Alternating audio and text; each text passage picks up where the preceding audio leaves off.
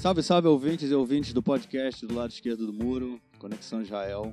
Marcos Gorenstein falando para contar as notícias das últimas semanas. O João não pôde estar, quem está aqui com a gente é mais uma vez Nelson Burdi, também nosso colunista semanal na área de esportes.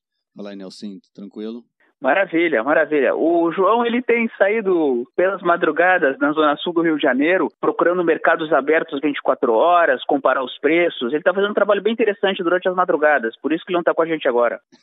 é isso aí. Então, mais uma vez, não tem como dizer que não foi uma semana agitada na política israelense. Algumas crises, na verdade, foi uma semana de crise. A gente estava conversando isso quando a gente foi, agora estava falando sobre a pauta. Uma semana de crises, crise na direita, crise na esquerda, crise no governo, crises. E a gente vai falar delas, começando pela nossa mais nova novela. Na verdade, já tem quase uma semana aí de novela, ou mais de uma semana. Das novas eleições que vão acontecer no início de março. É, até agora, há movimentações na direita e na esquerda sobre como os blocos, né, os partidos vão se apresentar para essas eleições. E uma grande notícia aí, principalmente no campo da direita. Na verdade, assim, quando a gente fala do campo da direita, vamos falar em separado daqui a pouco a disputa dentro do Likud, né, cara? Que é um tópico à parte, a gente vai deixar mais para frente. Mas nos outros partidos da direita, o que aconteceu de grande aí foi que o Naftali Bennett, a, que é o ministro da, da Defesa, e a Elia Shaked, né, que já foi, foi ministra da Justiça até um ano atrás, eles resolveram novamente concorrer sozinhos nas próximas eleições. Né? Vamos só fazer uma retrospectiva do que aconteceu com eles desde, essa, desde as primeiras eleições aí em setembro do ano passado. Em abril, desculpa, desse ano. Nas eleições de 9 de abril, eles saíram né, do partido A Casa Judaica e concorreram sozinhos num partido que eles montaram, a Nova Direita. E eles não conseguiram passar é, a cláusula de barreira. E aí estiver, ficaram fora do governo, né? E aí o que aconteceu nas próximas ele, nas eleições que, que o, o PIB, né? Ninguém conseguiu montar o governo. Foram chamadas novas eleições em setembro e aí eles voltaram, né? A formar um bloco com os outros partidos da direita é, sionista religiosa com o Abaita Yehudi, que era o partido que eles tinham saído, e com outro partido da direita. E aí eles se organizaram novamente e a Elia de Shaked era a líder desse bloco aí da direita. E agora eles resolveram que eles vão sair novamente desse bloco da direita e vão concorrer sozinhos, né? Só que agora num formato diferente. A Shaked ela não vai mais ser a líder do partido, o Bennett voltou a comandar a nova direita e eles fizeram um acordo que caso eles façam parte do próximo governo, é, eles, os dois têm que ter um ministério e um ministério do mesmo nível de importância, né? Tipo ele tem que ser o ministro da Defesa e ela a ministra da Justiça. É o que é o sonho deles, né? Então vai depender muito da força que eles vão ter aí caso o Bibi forme um governo, ou alguém forme um governo. É, só que esse processo aí para chegar nesse acordo deles, né, é, mostrou que a relação dos dois, né, desde que eles saíram, tomaram as, a, as decisões, a, a, boa relação deles já não é tão boa assim, há um estremecimento por quem vai ser o líder do, do partido o tempo todo, né? Porque o que aconteceu? O Bennett, ele decidiu que ia sair sozinho. A Elliot Shakeda ainda queria conversar dentro do bloco é, e tentar formar um bloco da direita, e o Bennett queria sair sozinho, e ele lançou a candidatura dela, e depois ela acabou cedendo e foi para e resolveu, falou que ia, que ia concorrer junto com o Bennett, e aí eles form, fizeram esse acordo de, é, sobre o ministério é, do mesmo nível. É, enfim, mostra aí que os dois tomaram essa postura, né? Eles estão acreditando agora. A gente viu nos últimos episódios falando do Bennett, é, quando ele a, é, aprovou, né, ou informou que Israel ia construir é, mais casas para os colonos em Hebron, é, que era uma, já um, uma, uma questão da eleição, ou seja, ele tomou a frente, ele assumiu o cargo. Né? É interessante dizer que na lista da direita é, dos partidos sionistas é, religiosos, dos quatro primeiros nomes né, da lista, a primeira da lista é Elia Shaked, depois é Oraf Peretz, que é o ministro da Educação. Depois é o Bezalel Smotrich, que é o terceiro da lista, né? E é o ministro dos Transportes. E o Bennett, que é o quarto da lista, né? Que é a vice da, da que era vi, o vice da Shaquille no partido, né? É o ministro da Defesa. Ou seja, dos quatro primeiros da lista, o, o segundo, terceiro e o quarto são ministros e a Elia de Shaquille não. Ela perdeu um, uma determinada força ali, né? E agora ela teve que, que se juntar ao Bennett para concorrer novamente. E essa aí foi uma grande movimentação aí dentro do, da direita. E mais uma, a gente também, o João falou, né? No último episódio episódio do apoio do Chas, né, que é o partido da, dos ultra-religiosos, ultra-ortodoxos, né, não sionistas, que eles é, agora assumiram sua posição de direita e falaram que vão, não estarão no governo, não entrariam no governo da centro-esquerda ou da esquerda, e isso era uma postura histórica, que eles sempre estavam com ambos, né? Não importa quem ganhasse, eles estavam lá. E agora eles mudam, eles tomam parte, tomam decisão de estar em um determinado lado. Ele voltou a afirmar essa, essa posição essa semana, é, mas sem dúvida nenhuma essa, essa disputa entre a Shaqueda e o Ben Bennett, né? No campo da direita foi, tirando o Likud, a notícia que mais movimentou o noticiário. O que, que você acha que isso aí pode, pode mudar o quadro? Eles têm chance de passar o Rusa Hassimar? O Bennett tá certo ou não, cara? Olha, quando eles se desligaram do Abaita Yodi, da Casa Judaica, para as eleições de abril, eles tinham certeza que eles ultrapassariam a barreira e tinham certeza que fariam um número considerável de cadeiras, entre 7 a 10. Foi uma surpresa desagradável. Eles caíram do cavalo. O Abaita Yehudi, o Casa Judaica, que ficou, manteve o eleitorado e o Bennett perdeu. Ou seja, o Bennett, mesmo como líder do partido, não era quem puxava os votos. Os votos ficaram no partido e agora pode se, se repetir o quadro. O Bennett quis voltar a mandar no partido, acha Shaked era meio que um nome de consenso, meio que um nome, botar entre aspas, café com leite ali dentro. Ah, bota Shaked, que e aí não dá briga entre os homens de, do partido, bota Shaked para li, liderar, mesmo que ela não ganhasse um, um ministério. Agora, o Bennett quis mandar de novo e o Bennett, por algum motivo, está achando que vai ultrapassar a barreira e que vai ser líder e que vai ser protagonista novamente. Mas eu não sei até que ponto as urnas vão confirmar essa expectativa dele. É possível que ele caia do cavalo mais uma vez. É, vamos ver. Eu acho que é uma aposta grande dele, né? Ele, o fato dele resolver concorrer sozinho de novo, ele lançou a candidatura dele, é, independente da decisão da Yara de Chaquet, né? Ele, ele fez uma aposta, se ela viria ou não com ele. Ele teve lá as suas. pesou os prós e os contras, lançou a candidatura e falou: se você quiser, você vem comigo. Ou seja, ele que puxou ela, né? Ela sozinha, com, com aquela turma meio, botar entre aspas, meio barra pesada, não ia dar certo. Ela sabia que sozinha não ia dar certo ela estava ali sob a proteção do Bennett. Então, se o Bennett saísse, ela sabia que sim ou não ela teria que sair. Como tu te falaste muito bem, ela ainda quis negociar porque querendo ou não, ela era a número um e saindo ela voltaria a ser a número dois. Então era interesse dela ainda tentar dar uma segurada, mas ela sabia que a saída do Bennett, que é o padrinho político dela, forçaria também a saída dela. Bom, é isso. Vamos ver como vão ser as movimentações da direita na próxima semana e vamos falar um pouquinho aí do que aconteceu na esquerda, né, essa semana também. O Avodá falou que não descarta fazer uma, uma união com o Meretz, né, concorrer num bloco junto com o Meretz, é, mas isso não tem que ser discutido agora, isso não é uma coisa para ver um pouco mais para frente, né, daqui umas três semanas, um mês, já avaliar o cenário. E a Orly Leve Abecassis, que é do partido do Gesha, partido Gesha, né, que hoje faz faz um bloco com o Avodá, né, o Gesher, Avodá Gesher. Ela diz que não quer essa aliança. É, a gente falou disso no último episódio, enfim, a gente falou que o posicionamento dela sempre foi à direita, ela, ela veio do partido do Lieberman, né, Israel Beiteno, né, Israel Nossa Casa, ou seja, ela sempre teve um posicionamento mais à direita, formar um uma aliança com o Meretz, eu não sei nem se o Meretz quer também, enfim, é bem difícil, né? É, é, é, muito, é muita contradição. E também tem setores do Meretz, né, que não querem concorrer novamente com a Stav Shafir, eles tiveram problemas nas últimas eleições, falaram que a Stav Shafir estava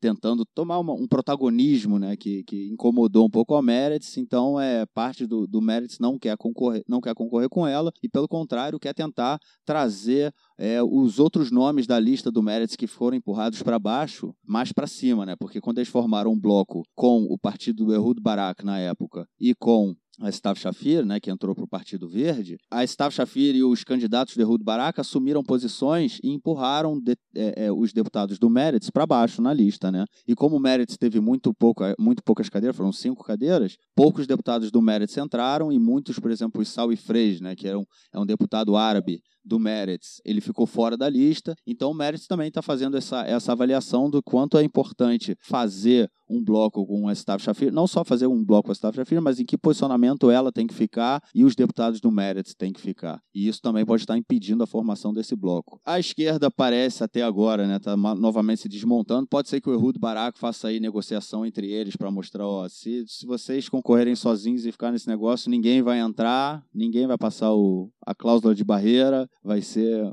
uma, uma, um banho né, para a direita formar o, o, próximo governo e tem que esperar também para ver o que vai acontecer aí nas próximas semanas. É, algumas coisas, algumas coisas, tudo que falaste tá, foi um, um apanhado geral, está tudo aí dentro. Mas apenas alguns detalhes. Quando a gente fala que a, a Beca, Orlia filha do histórico Davi Levy, histórico político israelense Davi Levy, quando a Orlia Bekassis tem um histórico de direita e não de esquerda, a gente tem que fazer uma explicação que esse histórico de direita e não de esquerda é na questão da relação de tratado de paz com os palestinos. Porque na, na parte de política social ela tem uma preocupação social, que seria parecida com os pensamentos do Partido Trabalhista e também do Meretz. Mas na questão de acordos de paz, realmente ela ficaria no campo da direita é, política israelense.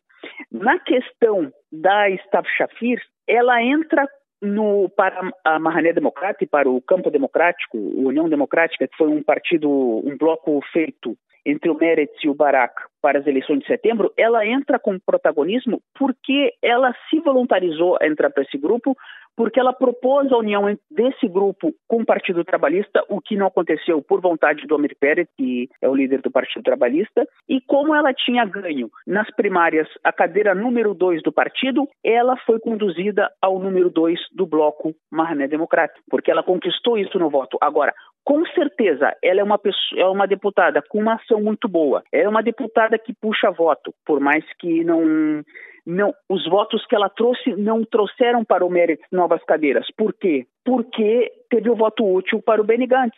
E o que pode ameaçar ou o Partido Trabalhista ou o Meretz, Mahané Democrática, exatamente o voto útil para o Benny Gantz. Se eles se juntarem, com certeza eles entram. Mas no que eles se juntam, eles não vão fazer muitas cadeiras a mais que eles fariam separados aí muita gente boa vai ficar fora da lista. Por quê? Por causa do voto útil no Benny Gantz. Infelizmente, essa é a verdade. Né? É, tem muita, muita coisa envolvida aí. Tem essa questão do voto útil, como você falou, tem os partidos querendo trazer mais é, de, os seus deputados históricos, né, que, que representam também parcelas da, da, da população israelense, né, de uma forma geral, trazê-los e que, que essa parcela seja representada. Vamos ver. É só, é só interessante que se a esquerda resolver concorrer separadamente realmente pode ser uma um, é um risco um tanto risco muito pro, grande Eu para o Partido que... Trabalhista como para o Meretz é um risco é aquela velha história os dois separados hoje nas pesquisas estão girando entre quatro e seis eles estão pela margem de erro eles têm que ter pelo menos quatro no número de cadeiras se tiver menos não passa da, da cláusula de barreira juntos eles farão de repente seis ou sete mas aí entram seis ou sete e a pergunta, quem serão esses seis ou sete? Quem estiver na lista com o número 9 e número 10, talvez não entre mais. Até porque o, o, o eleitor comum do centro, centro-esquerda ou eleitor anti-Bibi, vai no Benny Gantz. E se ele for no, no bloco unido, trabalhistas Meretz, ou se ele for no, no bloco ou só no Meretz ou só no Avodá, no final das contas ele está votando no Benny Gantz, porque eles não vão fechar com o Bibi, vão fechar com, com o Benny Gantz. Mas na cabeça da pessoa ele fala, não, não, o Gantz tem que ganhar porque já teve dois empates, eu não quero mais o Bibi. Quem pensa assim vai no Benny Gantz e vai no voto útil. Na direita, muitas vezes acontece também. Quando o cara fala em hebraico Orak Bibi, somente o Bibi, ele vai por esse lado também. Só que aí tem outro ponto, já sem querer antecipar, que, seriam, que seria uma disputa interna dentro do, do Likud. Isso é um próximo ponto para daqui a pouco. Bom, já que você deu a deixa aí, né? Vamos continuar e vamos falar então em separado, né? Primeiro a gente falou da direita, falou da esquerda, agora a gente volta a falar da direita na, na última semana, no caso em separado do Likud. Pau comendo, Bibi e Guidon Sar, campanha próxima quinta-feira, daqui a menos de uma semana. Bibi e Guidon Sar vão enfrentar as urnas para decidir quem vai ser o líder do partido para as próximas eleições, para as eleições de março. E aí a campanha começou de forma pesada, né? O Guidon Sar. Eu só espero realmente que as próximas eleições gerais, né, não sejam como está sendo a campanha do Likud, a eleição do Likud, mas vamos ver. Bom, na segunda-feira o Guidon Sar fez um evento da sua campanha na cidade de Oreuda, contou com a presença de somente cinco parlamentares do Likud, que são os parlamentares que estão apoiando ele. Havia cerca de mil pessoas, mil militantes do Likud é, no evento, é, e toda a campanha do Sar até agora, pelo menos nesse evento e, e nessa semana, ela foi ela foi discutida em cima da. Não, não se falou da questão jurídica contra o Netanyahu. Né? O argumento utilizado por, pela campanha dele para que vote nele né, e não no Bibi é que o Bibi é incapaz de formar um governo, que ele tentou, ele teve duas oportunidades aí é, em abril e em setembro, não conseguiu, a gente está indo para terceiras eleições, e por isso as pessoas deveriam votar no Guidon Sar, dar ao Guidon Sar a chance, ele fala inclusive que ele monta o governo com facilidade, e que votar no Bibi é dar o governo para é, centro-esquerda, né, para que o Likud não esteja no próximo governo. Essa é a campanha dele no momento, é, não está não tá falando da questão jurídica do Bibi, do Bibi está sendo indiciado e, e julgado em breve. E, enfim, essa é a postura deles. E a bomba né, dessa semana também foi que milhares de membros do Likud, né, que apoiam Guidon Sar, foram excluídos da lista de votantes nas primárias, né, que serão na próxima quinta-feira. Isso foi divulgado pela direção da campanha do, do, do Guidon e estourou nas notícias aí, inclusive duas parlamentares é, que apoiam o Sar, né? inclusive duas parlamentares né, do, do Likud, que são a Sharon Eskel e a Michal Shir, elas tiveram seus nomes retirados da lista, né? e agora o prazo para se apelar da decisão é até um dia antes das primárias. Né? Ou seja, não vai ter tempo de julgar, né, de resolver o que vai acontecer. Bom, e a maioria das pessoas que foram retiradas da lista fazem parte de um movimento chamado Likudnikim Ahadashim, vamos dizer assim, os novos militantes do Likud, e agora estão impedidos de votar na, nas próximas eleições. E aí o lado do Bibi na campanha né, disse que todo esse movimento né, de retirada dessas pessoas da lista foi feito de acordo com as regras do partido, inclusive com, em contato direto né, com o departamento jurídico, é, e, as, e parte das pessoas foram excluídas por falta de pagamento, tiveram o nome retirado, e também houve vazamentos aí de discussões dentro do Likud mostrando que houve uma peneira ideológica, né? muitas vezes baseando, inclusive, é, em posts no Facebook. Né? O cara dava like num post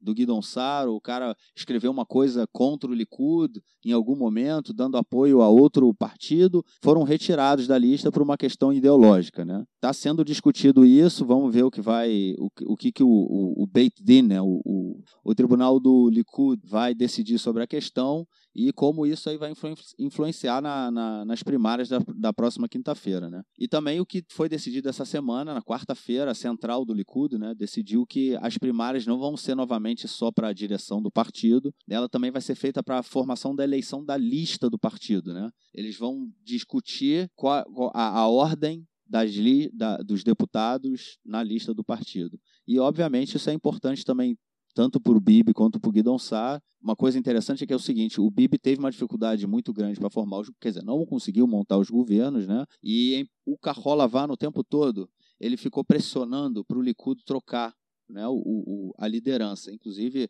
falaram que o Carrolavano não tinha esse direito, que o Likud decide quem é a sua liderança, não o Carrolavano, que tem toda a razão. É, e o que acontece é que houve um movimento, ou se falou, né, boatos, né, na, a, gente, a gente inclusive comentou disso em outros podcasts, é, sobre uma movimentação dentro do Likud para tirar o Bibi e deixar uma outra pessoa assumir o cargo, né? Se a diferença entre o Bibi e o Sar, né, for muito grande, o Bibi ganha força num, nas próximas eleições nesse sentido, né? Perde força o movimento para tirá-lo do cargo. Agora, se a diferença for pouca entre o Bibi e o Sar, aí as coisas podem mudar aí na, nas próximas eleições, caso o Bibi tem a chance de montar o governo e caso e ele fale, né, é, ao receber essa, essa chance.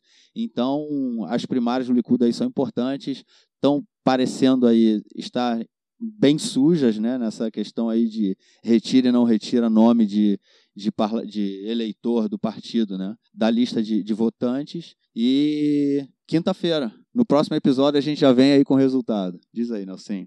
Primeiramente, tu citaste dos novos membros do Likud, Likud Likudenkim Ahadashim, os licudeiros novos, os novos licudeiros, digamos assim, ou licudenses. Em 2011, houve uma série de manifestações sociais pelo país manifestação da, das barracas em Tel Aviv, manifestações, passeatas, comícios, milhões de pessoas nas ruas, né? De 8 milhões de, de, pessoas, quase 4 estavam nas ruas naquelas manifestações. Um grupo de, de, de jovens se reuniu em bares em Tel Aviv e começou a discutir a política israelense e pensou fundar um novo partido.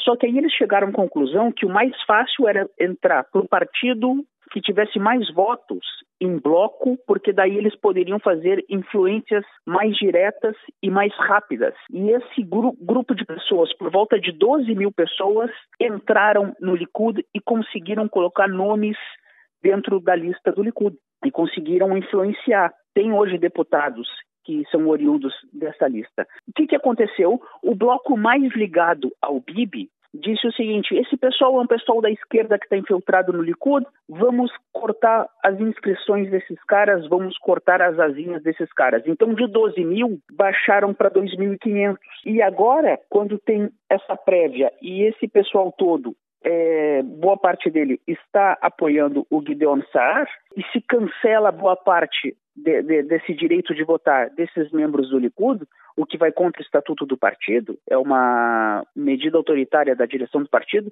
eles realmente mostram que pode ter uma mudança dentro do Likud. Pesquisas internas davam uma vantagem leve do Bibi sobre o Gideon Saar. Se na hora do resultado, como tu disseste bem, for apertado, mesmo eles cortando boa parte do, do apoio dos filiados, direito de voto dos filiados que estão apoiando o Gideon Saar, mesmo assim for apertado, o Bibi fica enfraquecido, como tu disseste. Se o Bibi fizer uma boa vantagem, aí o Bibi sai fortalecido. Agora, o que foi dito pelos apoiadores do Gideon Saar é correto. Se o Gideon Saar for o candidato, o Likud faz pelo menos 80% das cadeiras que já fez anteriormente, e aí sai um governo de união nacional com o Benny Gantz. Outro, outra coisa interessante que aconteceu sob, é, nessa semana aí com o Likud é que o Guidon Sar pediu para que fossem que os militantes que estivessem lá checando né, as eleições e também a contagem de votos usassem câmeras, pudessem filmar tudo que estava sendo feito, né? E o, o Bibi negou. O lado do Bibi disse que não, que não tem essa de filmar nada, né? E o Guidon Sara falou: Ué, mas você também apoiou isso. Você queria colocar câmera é, nas eleições né, gerais. Por que, que agora você é contra colocar câmera nas eleições do Likud? Mais uma fofoca aí do, da política interna na disputa pela liderança do Likud. Quinta-feira acaba. Não, vão, acho que a gente vai ter muita eu, será que isso vai se tornar mais uma novela, cara? Porque a gente tem a novela das eleições, novela de formação do governo, volta para a eleição, volta para a formação do governo, volta para a eleição e agora a novela da eleição do. Depende da diferença que ocorrer. No momento em que, vamos, vamos pensar o seguinte, se houver uma, uma diferença apertada, se inicia uma novela. Se o Bibi fizer uma diferença de 70 a 30, aí não tem muito o que discutir. Segunda coisa, dentro da tropa de choque do Bibi, que eu chamo de tropa de choque, temos pessoas que têm alguns problemas com a justiça e não são exatamente pessoas muito honestas. Digamos assim, deixa o David Bitan, por exemplo. O David Bitan tem alguns, alguns probleminhas com a justiça. O David Seria um cara que, na dúvida, entendeu? Se, se a moeda cair de pé, ele empurra para cair com, com o cara coroa com a cara do Bibi, entendeu? Na dúvida. Então, se, o, se negaram que fizesse a fiscalização que o Bibi apoiou nas eleições gerais, eles estão querendo brecar dentro da, das primárias, isso pode gerar, sim, uma suspeição, até porque é uma incoerência, no mínimo. É isso. Quinta-feira a gente vem com os resultados, ou não, né? Vamos ver. Então, vamos passar para a próxima crise, cara. Que a gente falou que é uma semana de crise, e aí a gente teve a crise na indicação do novo procurador do Estado. Bom, terminou o mandato essa semana do procurador Shine Sun, né, que foi o mesmo que comandou as investigações contra o Bibi é, quando ocupava o cargo de procurador do Estado. Ele tem, o cargo tem uma validade de seis anos, né? E na segunda-feira, outro procurador deveria ter sido empossado no seu lugar. Por que, que eu disse deveria ter sido? Porque teve aí um impasse enorme na desse, é, que levou a nomeação para o Supremo Tribunal de Justiça. O Avihai Mandelblit, né, que é o procurador-geral do governo, é, e o ministro Amir Ohana, o ministro da Justiça do Likud, eles não chegaram a um acordo sobre quem deveria é, ocupar o cargo do Shiny Sun que estava saindo. O Ohana disse que não tinha que se orientar com ninguém, que a decisão era dele, que ele deveria indicar. E o Mandelblit disse que o fato de não ser um nome em consenso é muito problemático e que poderia levar a, tipo, impedir a nomeação do que o Ohana fizesse. E mesmo assim, o Ohana peitou, né, jogou para frente e nomeou uma advogada chamada é, Orli Ben Ari, que ela trabalhava na procuradoria é, da região central do país como a procuradora do estado no lugar de, de, de do Shine Sun. Na verdade, ele, ele, nome, ele indicou, né? ele, ele falou que ia nomear, né? ele não, a nomeação ela deveria ter sido feita na quarta-feira, e aí poucos minutos antes né, da, dessa, da nomeação, já estavam já no evento, né, era um evento que estava com o Ohana, o ministro da Justiça, estava o Mandelblit, estava o Shai Nitsan, estava todo mundo ali que estava envolvido na briga, estava no evento que seria a despedida do Shai Nitsan e a nomeação da, da Urli Benari, e o Bagatz, né, o Supremo Tribunal de Justiça, congelou a nomeação. Ele impediu, falou: não, segura, agora a gente vai ter que decidir o que vai, o que vai fazer. E até que seja decidido pelo Supremo Tribunal como vai ser feita a indicação, porque a gente está num período de governo de transição e agora o Estado de Israel está sem procurador. Eu falei ainda há pouco né, que a, a nomeação de um, de um procurador deveria ser feita em consenso. Essa era pelo menos a, o argumento do Mandelblit, né? em consenso com a Procuradoria Geral do Governo e o, Ministério, e o Ministro da Justiça, né? no caso o Mandelblit e o Amir Ohana. É, e por que, que o Mandelblit, quando o Ohana indicou a, a, a Orly, por que, que o Mandelblit não aceitou? Porque em um caso, em um, em um caso em que ela já havia sido julgada, é, havia participado, não julgada, né? ela era é, do lado da procuradoria, ela havia, foi divulgado que ela havia instruído a, o seu cliente, no caso, né, a pessoa com quem ela estava trabalhando, em com, o que, que ela deveria falar no, no tribunal, inclusive fatos mentirosos, né? tipo coisas que não, deve, não tinham acontecido, era um caso de crime, de assassinato, é, e tipo manipulou com, com falso testemunho, né? no caso. Inclusive, o Mandelblit queria que a polícia investigasse esse, esse ocorrido aí, ele levou isso de uma forma muito séria e por isso que ele não aceitou a nomeação dela e por isso que ela não foi, inclusive, nomeada procuradora, é, procuradora geral na região central do, do país, né? Ela trabalha na procuradoria, mas ela não é a procuradora. E por isso que ela que a, e o Mandelblit não aceitou o nome dela. Então a gente está aí, mostra que a crise entre o, a, o sistema judiciário né, e o governo Netanyahu é uma crise que se agrava né, a todo momento. A gente, em todo momento, tem, tem, tem visto esses ataques, a gente vem falando disso, da, da postura do Amir Ohana também, quando o Bibi foi indiciado, de, de, também muitos setores dentro do governo o tempo todo atacando o, o sistema judiciário, e a gente tem um problema aí sério que se agrava essa crise.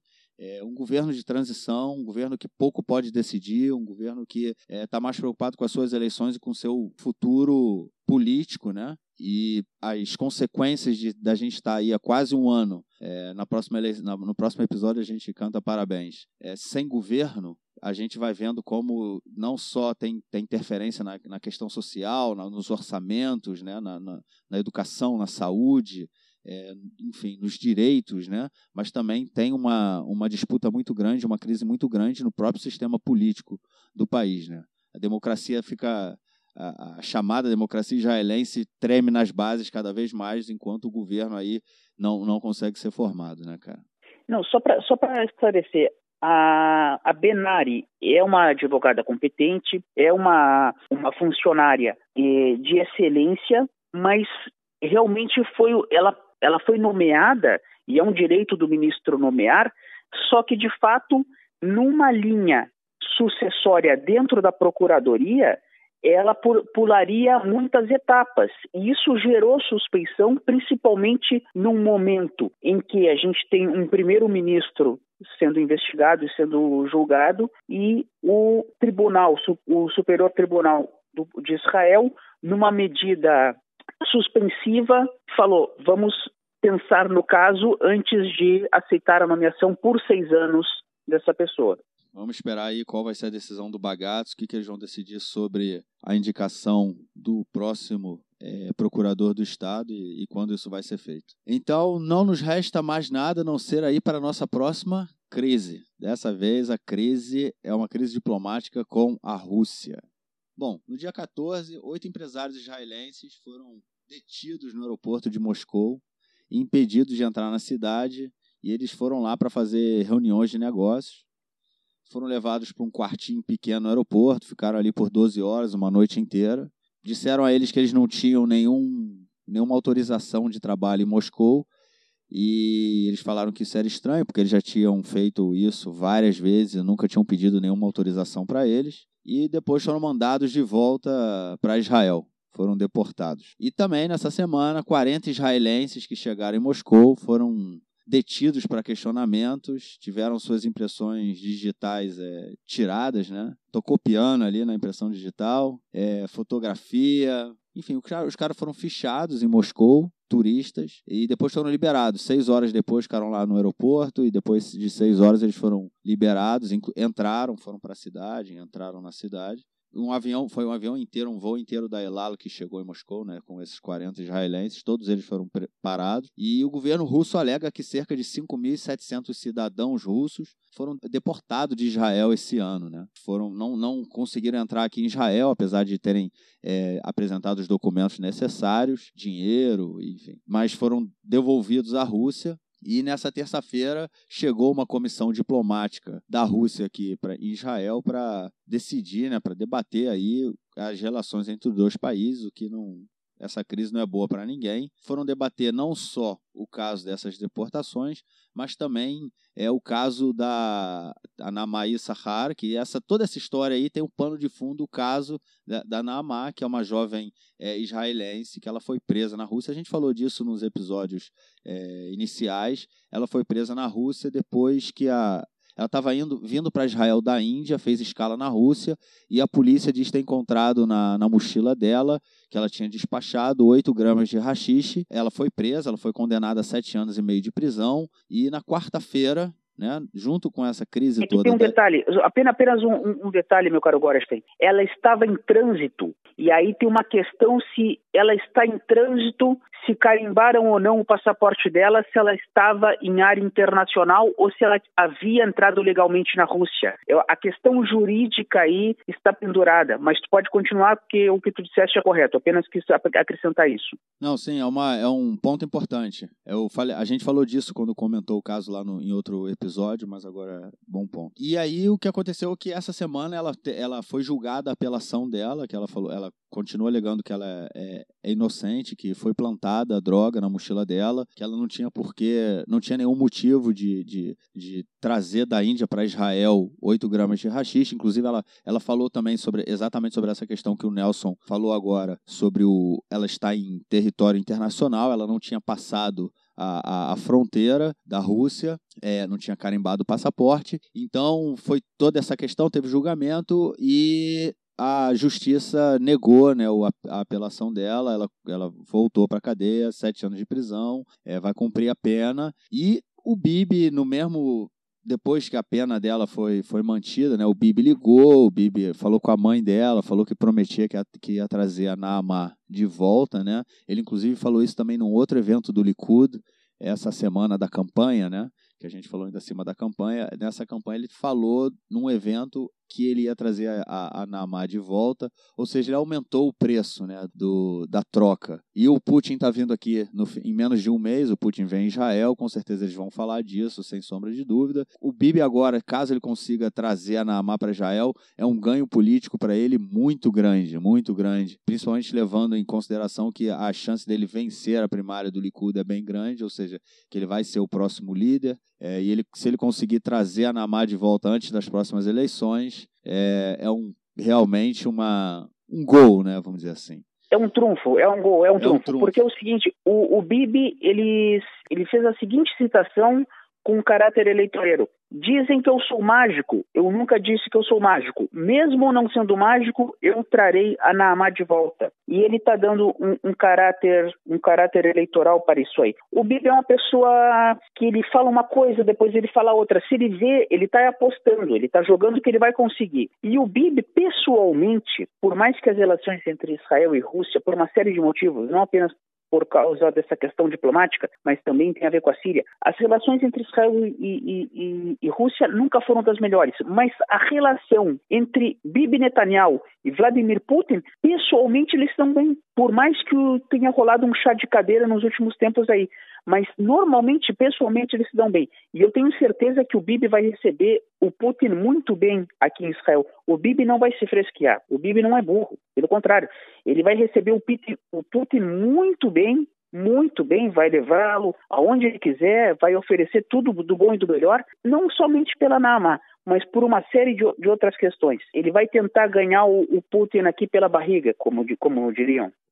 Nessa, nessa reunião também da, com, a, com essa delegação diplomática né, de, da Rússia, é, eles receberam aí documentos, cartas do Bibi, carta do Rivli, né, para que fossem entregues ao, ao Putin, né, pedindo perdão para Naamar, né, e quando o Bibi ele promete que vai trazer ela para casa, ele fala pro ele, ele de uma forma ele está falando assim para o Putin, eu preciso trazer ela para casa. Aí o Putin vai falar, então você vai pagar caro por isso. E aí a gente tem que ver qual vão ser as exigências da Rússia para devolver a Naamar e se isso vai acontecer num período breve realmente. É, pelo menos no que os advogados de, dela falaram, né, de Moscou, foi que mais uma vez ela não teve um julgamento é, justo, né, que era um julgamento de cartas marcadas. Agora vamos ver se o Bibi vai estar tá aí na, vai ser realmente, como você falou, se ele é o mágico ou não. Eu acho que para ele fazer a mágica dele, ele vai ter que pagar caro por ela. Não vai ser uma mágica barata, não. É, pode envolver aí grandes valores e uma influência russa é, de alguma forma, uma entrada russa aqui em Israel, de alguma forma, enfim. Cabe lembrar que a gente também tem aí a população israelense, é, mais de um milhão de, de russos, né, cara, vivendo em Israel, que vieram para cá é, no final da queda, no, depois da queda do, do sistema né. A partir de 91. É, em 91 vieram 200 mil e a partir daí 1 milhão e 200. Então, então é uma as relações Rússia e Israel, elas estão são fortes, né? Pelo menos pela população vindo para cá, indo para lá o tempo todo. É, mas não não está sendo confortável para israelense nesse momento viajar para a Rússia e todo mundo com medo, inclusive, que sejam presos e, enfim, passem o que a a Naamá tá, tá passando lá. Vai pagar caro ou não vai o Bibi? Vamos ver. O Bibi precisa vencer a eleição, até pela questão judicial. Ele precisa vencer a prévia interna, ele precisa vencer a eleição. Se ele não vence a eleição e perde a imunidade parlamentar, ele se complica. Ele se complica judicialmente. Então, o BIB, se colocarem um milhão de shekel, ele vai pagar. Se botarem um milhão de dólares, ele vai pagar também. Ele está jogando a mão da vida dele. Né, como a gente diria no poker, é a mão da vida dele. Então, ele está realmente numa situação delicada. E nisso aí, é, eu só queria voltar, porque a gente, o lado esquerdo do muro já tratou sobre isso. A Rússia está meio chateada, entre aspas, com essa história, porque teve um agente russo que foi preso em Israel e acabou um deportado para os Estados Unidos e a Rússia ficou magoada com essa história. Então, por isso que a Rússia está por uma questão de honra segurando e complicando as coisas. Bom, eu só queria fazendo um gancho aí, mudando um pouco a notícia, você falou da questão do Bibi trazer a Naamá para sobreviver, e aí tem uma questão também sobre, a gente também já comentou isso em outros episódios, dele poder pedir a imunidade para o parlamento, né? É, ele tem que passar, isso tem que passar por uma comissão, e essa semana teve uma disputa enorme entre o Carrolavá, né, o azul e branco, e o Likud, é, para ver quando, a, formação, quando a, a, a comissão seria é, formada. O BIB, na verdade, tem até. E aí foi decidido que quem vai decidir pela. pela quem vai resolver pela formação da, dessa comissão é o presidente do Knesset, né, que é o Yuli Edelstein, que é do Likud. Se ele decidir que a comissão deve ser formada, a comissão é, vai ser formada. É, e o BIB tem até quinta-feira da semana que vem para decidir se ele vai pedir a imunidade ou não a essa comissão, né, a uma comissão quando ela seja formada. Ou seja, se ele pede, né, ele acaba assumindo é, que ele tem culpa no cartório, né? Se ele pede imunidade. E se ele não pede imunidade, ele corre o risco aí de, de ir para a cadeia, cair, né? E não poder participar e ter que sair como primeiro-ministro, ter, ter, a sua vida política interrompida, pelo menos momentaneamente. É, só para fazer um gancho aí sobre essa questão de sobrevivência, me veio à cabeça essa outra informação é, que teve aí essa semana.